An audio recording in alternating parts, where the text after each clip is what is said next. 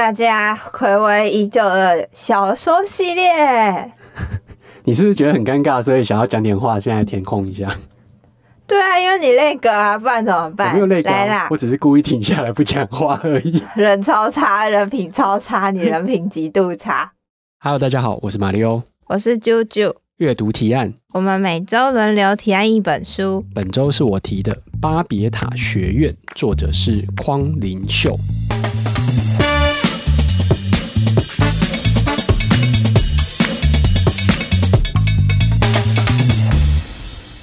正式进入主题啊，这个巴别塔学院，它是一个嗯科幻小说、奇幻小说，它应该算奇幻小说啦。嗯，那它呃拿到星云奖最佳长篇小说奖，这个是非常呃厉害的一个奖，就是在科幻界、奇幻界有两个很很大的奖项，那星云奖就是其中一个这样子。所以很厉害，就拿到了星云奖最佳长篇小说，二零二二年的吧？诶，二零二对，二零二二年长篇小说，对，非常厉害。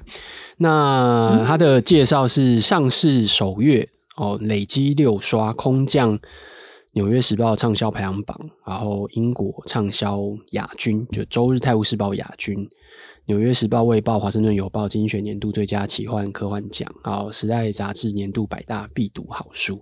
反正总之，我就是会被这种东西吸引。为什么要讲这些东西？就是因为我会被这种奖项吸引，所以我就看到这个，对，就想说得了这么多奖，欸、就应该很厉害吧？欸、应该有点怎么样哦？哎，就应该有点怎么样？就把刚刚那个那个制作人有提到说，巴别塔那个苏打绿清风有一首歌，对。跟巴别塔有点关系，我我没有，所以巴别塔是什么？我没有听过那我没有听过清风的歌啦。但巴别塔其实是一个呃圣经的故事，就是说人类被赶出伊甸园之后，他们就繁衍嘛，然后他们又想要建造一个高塔去重返天堂，然后后来他就越盖越高，然后上帝看到之后就很生气，所以他就把人类的语言变成很破碎。就以前全世界，就照以前的讲法是说，呃，全世界都讲同一种语言。那上帝生气了，所以他就把每个人的语言都变成不一样。那那个塔就叫巴别塔这样子，所以就是那个事件。所以巴别塔学院它其实是一个翻译学院，对，所以就是来隐喻这件事。其实也没有隐喻啦，他在小说里面就有讲这件事情。那我先讲一下这个作者哦，作者呃匡灵秀，他出生在中国广东，四岁的时候呢，随家人移居美国，二十二岁在就读乔治城大学 Georgetown 的时候呢，就写了一个叫做《音速战争》哦，那震撼奇幻文坛。这本《音音速战争》还没有翻译成中文，然后结合呃亚洲神话、中国历史等等的，还是魔法系统啦，所以这是架空的小说。然后听说已经要准备改编成电视剧哦，不知道不知道什么时候会会改编出来。那也入围了幸运奖那样子。然后后来呢，就写了这个大长篇《巴别塔学院》哦，这个这本书有六百多页，然后也是有点架空历史。然后后来就拿到了刚刚讲的幸运奖。那这本小说到底在讲什么呢？哦，这本小说我觉得一开始其实就蛮好看，虽然它很厚啦，但它节奏其实非常的快。那也是为什么我觉得它很适合阅读的原因，因为有些这种很厚的小说，它前面其实很不好读。那其中有一个例子叫做历史学家哦，历历史学家是在讲一个吸血鬼的故事。历史学家其实你说又厚又不好读的书，历史学家前面很不好读，但它后面开始非常精彩。但是你大概要撑过一百多页才行。沙丘也是，对，就前面前面会有点痛苦。然后他会有可能有一些很很麻烦的东西。我现在对历史学家有点忘记了，下次如果有机会的话再跟大家分享。但总之，呃，巴别塔学院不是这样子小说，它从一开始节奏就很快，然后所以每一个章节里面都很有趣，所以我觉得这是一个非常好读的小说。虽然是六百多页，但其实速度蛮快的。接下来就是开始暴雷喽，暴雷警告喽，各位。好好，哎、欸，其实刚刚你在提说巴别塔这个故事，不是是人类想要往天上走嘛？我想到另一个是电影，哎，叫什么《艾丽塔》，他们好像也是这种概念，只是他们没有那个语言的，你是说那个战斗？有一个那个机器战斗的那个战斗少女？哦、对对对，对，我记得那个好像是动画改编吧？是吗？Evita 嘛，是？对对啊，好像是我有看过。哎、欸，好像本来说要拍第二集啊，好像没有拍啊。对啊，还在等待中。通常就是表示第一集票房太差了。居然是这样，好啦，嗯、好，所以这来爆雷了。来，我们来讲故事了哈。故事是这样子，好，在十九世纪末哦，它其实是架空，它其实有点呃，试着把这个故事放到真实历史当中。那大部分的历史都是真的，除了跟魔法有关的以外，然后牛津大学也是真的，当然真实存在的。但是他把巴别塔学院这个东西。编出来，然后把它放在牛津的一个校区里面，这样子。好，总之故事是这样子。我在十九世纪末开始的时候，是一八二九年，有一个十一岁的孤儿哦，他是中国人，中国小男生，他本名叫什么不知道。后来呢，他自行取名叫做罗宾史威夫特。然后他被一个英国的翻译学者叫理查勒维从广州带回了英国，这是故事的开场。那教授在伦敦呢，担任他的监护人，聘请老师教他拉丁文和希腊文，然后让他在成年之后申请上牛津大学里面的翻译学院——皇家翻译学院，别号就是巴别塔学院。那跟他同一届的另外还有三个人，分别是拉米斯拉斐米尔扎，昵称是雷米。那他来自印度的加尔各答，然后还有维多瓦戴格拉夫，来自于海地的一个女生啊，还有雷提西亚普莱斯，昵称雷提哦，她来自英国的南部。好，那罗宾、雷米、维多瓦还有雷提哦，两男两女这四个人在牛津的翻译学院相遇，那他们就是这个故事的主要角色。嗯，好，那故事呢，这个整个顺序大概是这样子哦。那第一个就是刚刚讲的，他们这个罗宾从广州被带到了呃英国，然后在前面就是怎么样去学习这些语呃拉丁文跟希腊文，然后还有他的监护人这个理查勒维他的个性怎么样，然后还有简介当时整个呃世界的一个情况。然后后来就是他们就开始呃进入到第二第二部分，就是他们进入到了呃翻译学院，那进大一开始念书，那这四个人就越来越熟悉，他们在学校开始认识嘛。那但罗宾在开学前一天就遇见了他同父异母的哥哥葛瑞芬。那同父异母，那他的父亲是谁呢？诶，其实他的父亲就是他的监护人理查勒维。这个葛瑞芬当时已经没有在翻译学院，他本来也是念翻译学院的哦。那后来没有在念翻译学院的，他加入了一个叫一个地下组织，叫赫密士会。赫密士，赫密士。你说他哥哦？对，他哥，他那个同父异母。对，那因为他遇到他，然后在不小心遇意外遇到的，啊，也帮助了他，所以他哥哥就招募他。所以后来罗宾也加入了赫密斯会。那赫密斯会是一个什么样的组织呢？这个组织是想要透过呃破坏英国对于呃银工魔法，我们等一下再解释银工魔法是什么。反正就是一个白白银银就是银那个银条的银，工是工作的工，对，然后魔法透过破坏英国对于这个魔法的垄断，让这个世界更正义哦。那方法呢，就是从巴别塔学院里面偷银条。银条，然后还有很多资料，然后从英国送到世界各地去哦。那这个行为呢，他们觉得是呃借在就也不是革命，因为革命就是你可能要推翻这个政府嘛。那但是其实他也是在反叛这个国家。以现在国家概念来讲，应该就是叛国啦。因为基本上你就想象说，有人把那种很重要的战略物资，然后从某一地方偷出来，然后。呃，给其他的国家或其他的呃组织哦，你把浓缩铀偷出来，运到 运出去给其他的国家，这样子，基本上应该算叛国了。好，嗯，那我们要先讲银银工魔法是什么吗？这样会不会大家比较容易懂这是什么东西？先重新整理一次，就刚有主角罗宾，对，然后他遇到了另外三个好朋友，一个女的，两个男的，没有没有没有，就总共就是两男两女。罗宾、雷米，好，加罗宾的话就是两男两女四人小组，然后之后他遇到他哥哥，然后加入了一个反叛组织，要偷一些东西。对，那我们要介绍这个书特别的地方吗？还是要把故事先讲完？先看你啊，讲的明明就是你。因为，因为我想想看哦，讲故事。银宫魔法重要吗？银宫魔法就是贯穿整个，让这个小说变得很奇幻的一个关键。哦，嗯，那我觉得可以先分享这个。那我们先讲银宫魔法好了。好，那银宫魔法是银，就刚刚讲的银就是银银子哦，白银。然后工可能就是工，就工作的工啦。它可能是讲工，我不知道为什么要叫银宫魔法，但反正它翻译就叫银宫魔法。那银宫魔法呢的原理哦，总共有三大重点哦。第一个就是白银哦，所以银子是很重要，银条是很重要的，所以拥有足够的白银是很重要的。那但英国不产白银。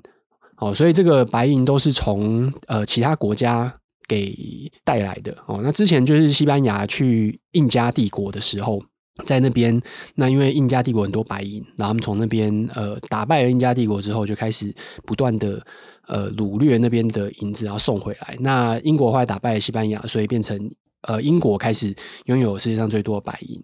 然后白银的量就是你那个银条，因为那个魔法是要。呃，用那个银条来实施的，那那个银条，你说摩擦生热的感觉啊？不是，我等一下解释。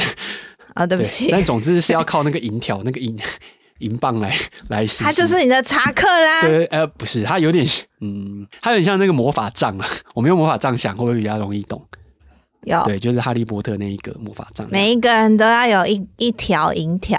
呃。不完全是，但总之你就把它想成魔法杖，对不对？好，大概是这个。对，他就是要他就是要靠那个来实施 实施魔法这样子。好，所以白银的量就是那个那个白银有多少，就那个银条有多大，然后还有它含银的本分呃比例有多高，就说你可以用一些合金混在里面。那那你的它银的成分越高，就越纯的话，它的魔法的那个维持的。时间会越长，这样子。哦，那英国一从殖民地、嗯、透过殖民地从海外输输入，但是因为他们很喜欢中国的商品，这这些都是事实啊。那主要是茶叶还有瓷器，所以又不断的用白银去跟中国买买这些茶叶跟瓷器。嗯、好，那。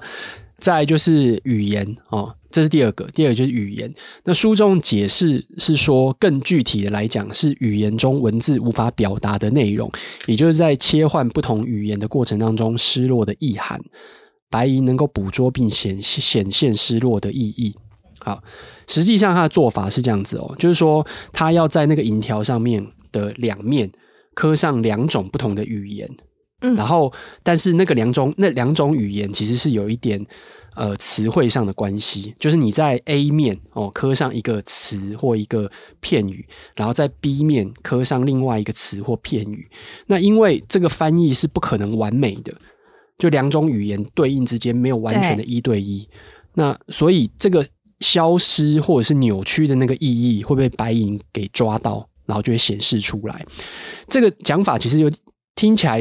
已经有一点可以理解了，但是会有点抽象，所以他的举例来讲，就是说，比如说他中间，我觉得最有用的是两个东西。他其实里面举了非常非常多的例子，其实作者非常的厉害，因为他要把很多很多语言的某一个词汇的词源找出来，然后再找到另外一个语言这样子。那我们就讲中文，以中文来讲，有一个银条上面刻了无形，没有形体的无形。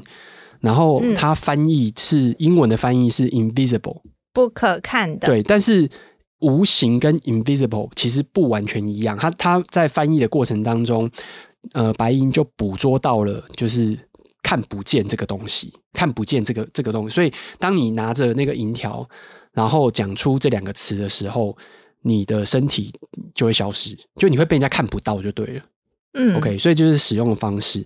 那另外一个，所以所以变成是我在施魔法的时候，我要知道两个不同的语言，但是相似的意思。对，他们相似但不一样。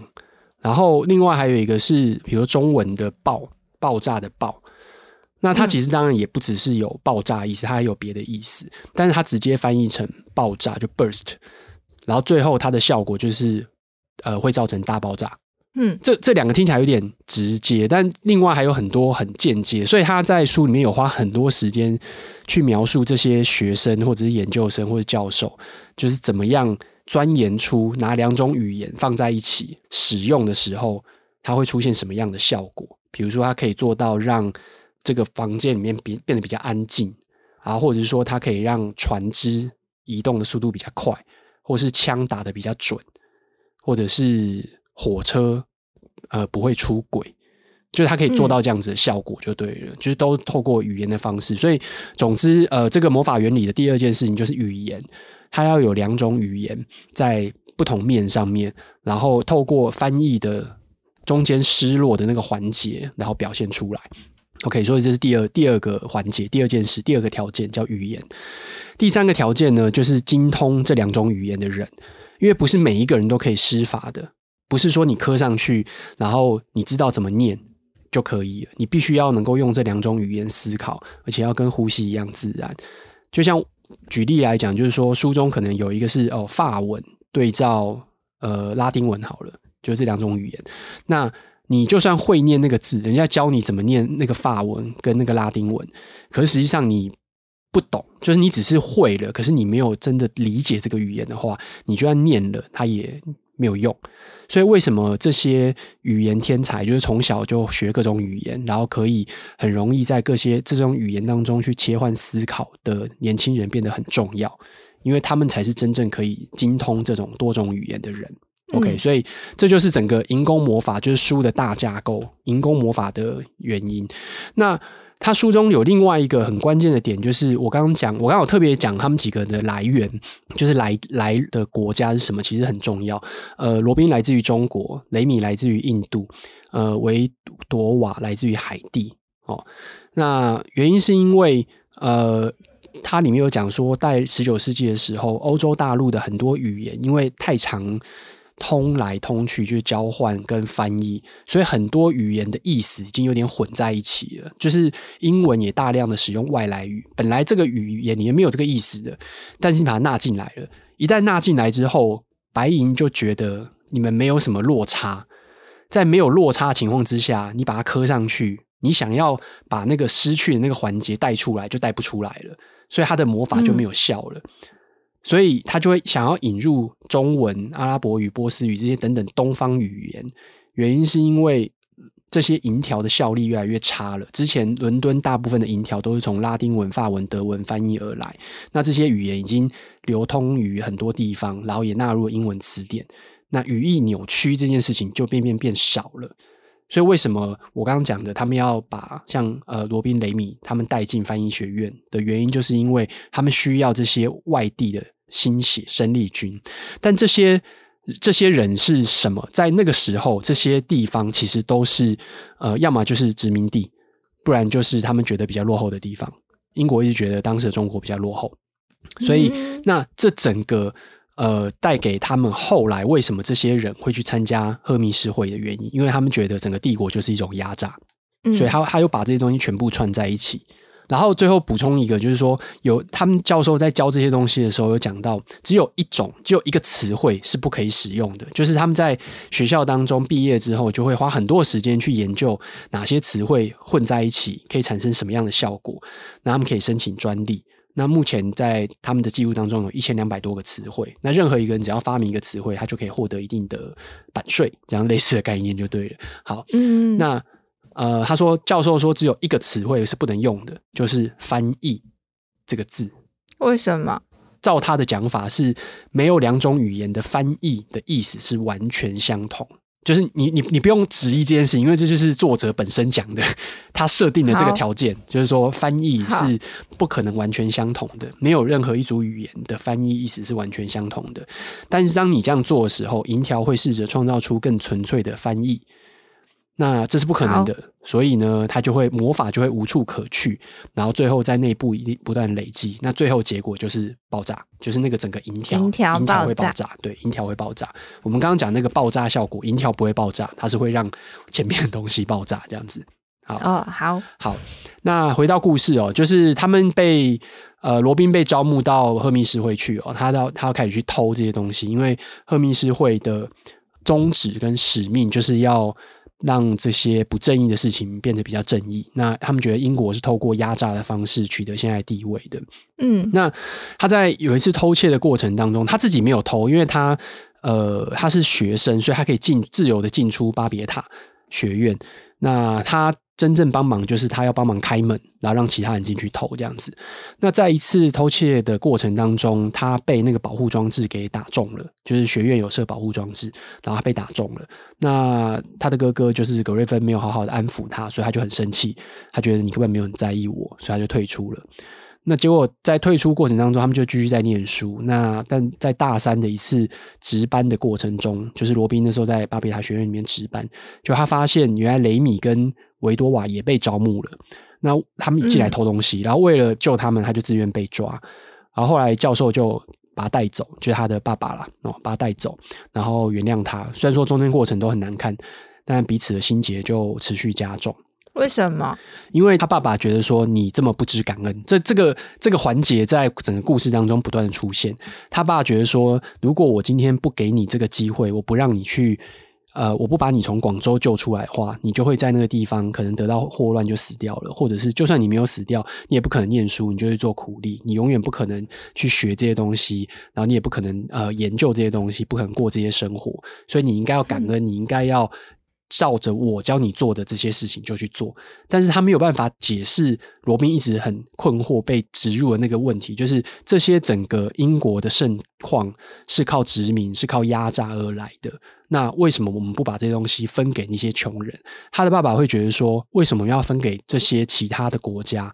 我们每个人都可以去学习语言。然后白银也不是只有英国有，那为什么我们要去帮助这些人？那这就是两种观念的对立，保守的力量跟比较左派的力量，这两种声音的对立，殖民反殖民，嗯，这些东西的对立，在那个时中其实有非常非常多这样子的讨论。那当然以现在来看的话，我们当然可以理解说，殖民是一个不对的行为，奴隶制度是不对的，就是以我们对于人权的概念来讲。但在当时十九世纪，其实还不是这样子的，所以他们两个就为这件事情会彼此的心结就越来越重。嗯，好。那大四的时候呢，整个巴比塔学院会有一个海外旅行哦，就是他们会去不同的地方，就是呃，应该说他们会四个人一起出去，然后会去每一届会去不同的地方。那这一届他们要去的就是广州，就是回到广州当翻译。那这就回到了、嗯、呃史实，史实是什么呢？就是一八四零年，就是发生第一次鸦片战争。那为什么会发生鸦片战争？其实跟整个刚刚一开始讲的那个白银有关，因为英国的白银一直跑去买茶叶跟瓷器，所以英国的白银就输入到中国。那他们要怎么样把白银拿回来呢？就他们就卖鸦片，就是英国就不断的卖鸦片给中国。那后来，呃，中国那边就发现说这样不行，因为鸦片是毒品，他们再继续用下去，中国都没有生产力了，所以他们就开始禁鸦片。所以就跟英国整个闹翻了，因为英国说我们要开始自由贸易，然后中国就说你疯了吗？这个鸦片你们在国内都是违法的，然后你把它卖到中国来，然后跟我们讲说这是自由贸易。那后来林则徐来了嘛，这个历史课本应该有读过，林则徐就把所有鸦片通通没收，然后最后在一次翻译的过程当中，就是罗宾呃带着他的通商洋行，就是那个商人啊，去跟林则徐谈判。那林则徐就说。谈判过程当中，他们其实都理解这些事情没有什么新的，就是英国商人一直要求他把鸦片还过来，然后要求他自由贸易，然后林则徐就说这件事情不可能。所以其实，在罗宾去之前，这件事情就已经没什么好谈的。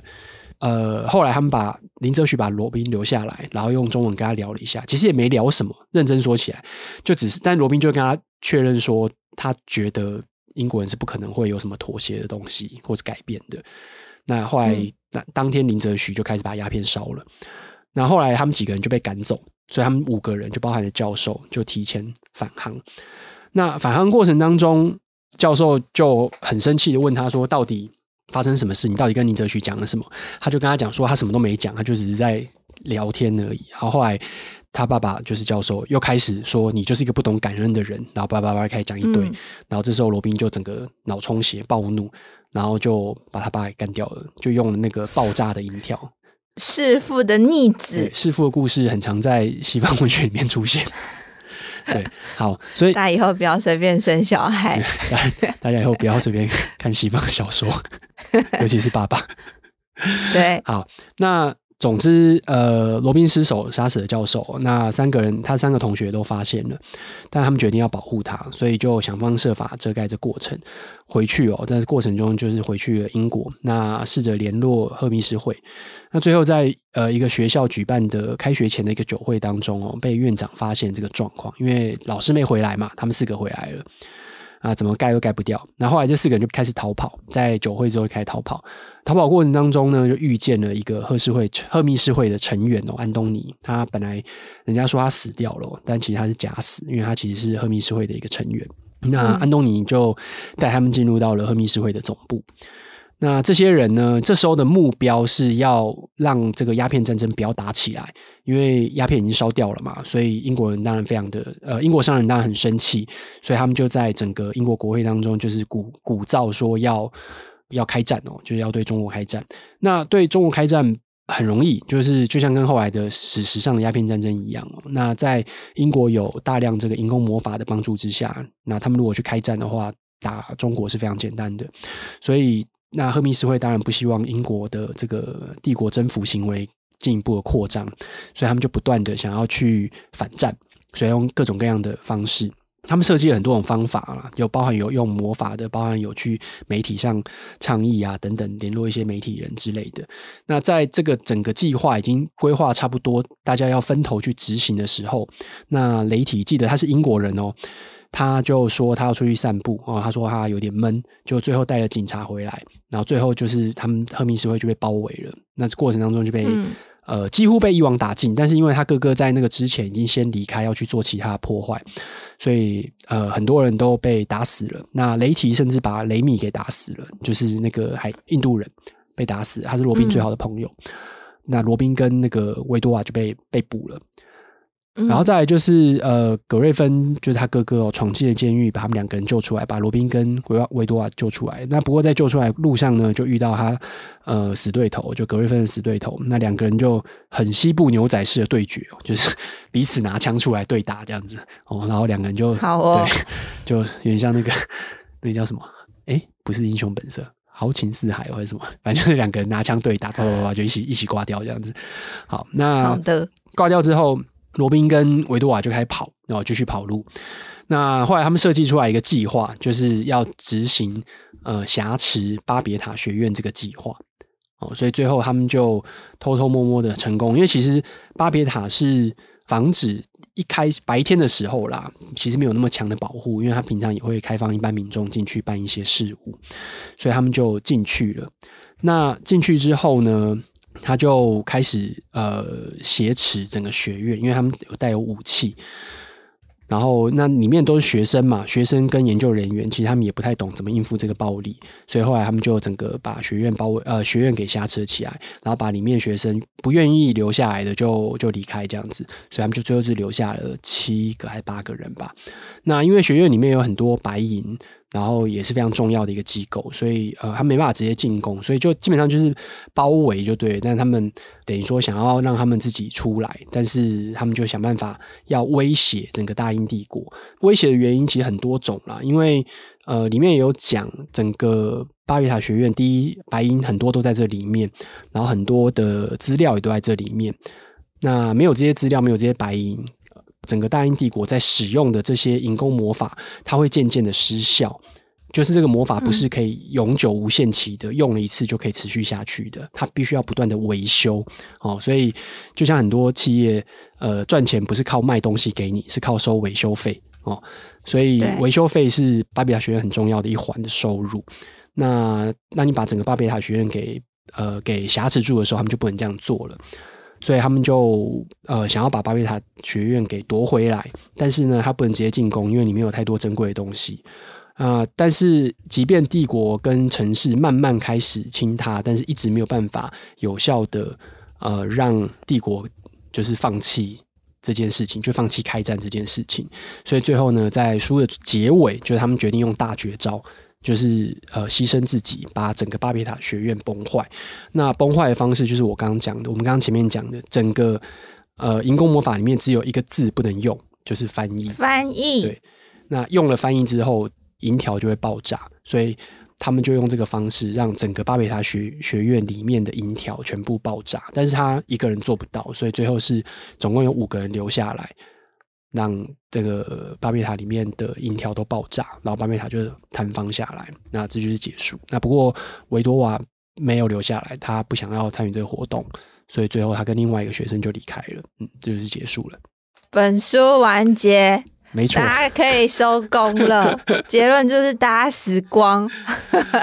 好啦，我我我觉得这个书里面当然有很多可以讨论跟有趣的地方啦。它里面花了非常多的心力在讲翻译这件事情，因为作者其实语言的重量，对，作者也是在学习翻译，也在念翻译这样子。那现在是在呃耶鲁大学的东亚文文语言系。念博士，不过他前一阵子，今年的时候，他有来台湾念那个中文，这样子。他他会中文，但是你知道，他就说你到了那个环境之后，没有再用，很多东西就会忘记这样子。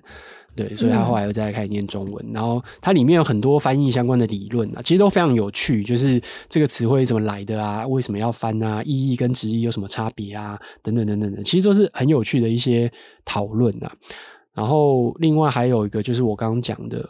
就是这些这些帝国主义啊、殖民啊等等的所谓的人人权啊，或者是公益是什么等等的，其实都在里面有很多讨论。那还有很多就是呃学生时代、学生生活一些描述，呃，有一点点那个《哈利波特》里面关于学生生活一些描述，很可爱的环境等等的。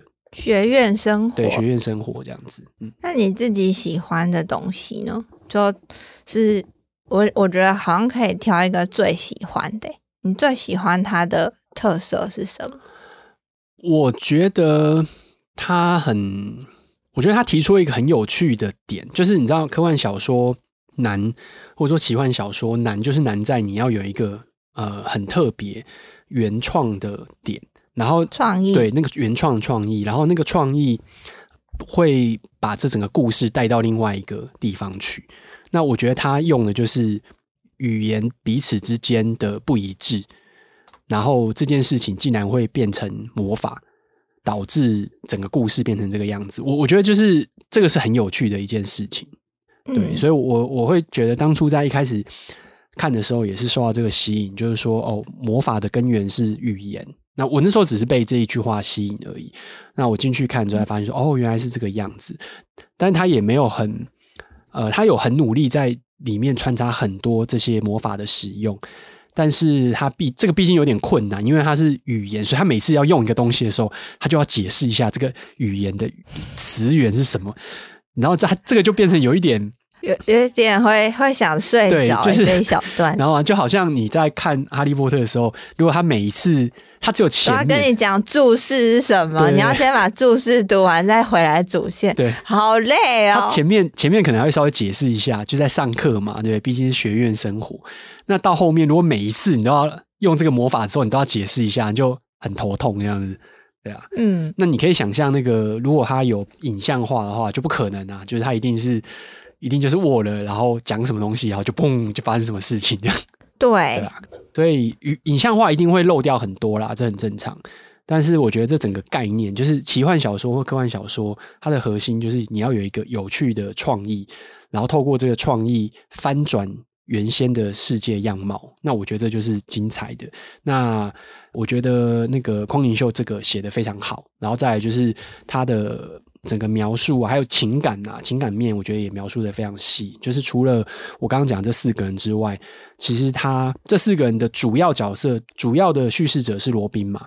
虽然说是第三，他是第三人称角色讲，不是罗宾我这个角色在讲，但是呢，他毕竟还是以罗宾为主，所以他中间会透过插曲。去把其他三个人的视角带出来，这样子，把其他三个人的实际上发生一些故事再带出来多一点。那我觉得这也很厉害，所以我觉得是一个非常纯熟的，就是你你这么多人的一个故事角色在里面，然后怎么样把它写的让大家对每个角色都有一些印象，我觉得是非常厉害的一件事情。嗯、对，好，今天好像讲的有点超时哦，那希望大家听的还喜欢，因为这书有六百页，所以我能够在这个 我刚刚讲到一半的时候，发现就二十分钟，想说完蛋了，完蛋了，一定会超时。对对，没关系。好，那希望大家今天听的喜欢这个巴别塔学院，如果你有任何的想法呢，欢迎到我们的 Facebook、IG 上跟我们分享你的看法。好，那有任何意见的话，也都可以留言给我们。那希望今天听得开心，拜拜，拜拜，翻译爆炸。哈哈哈。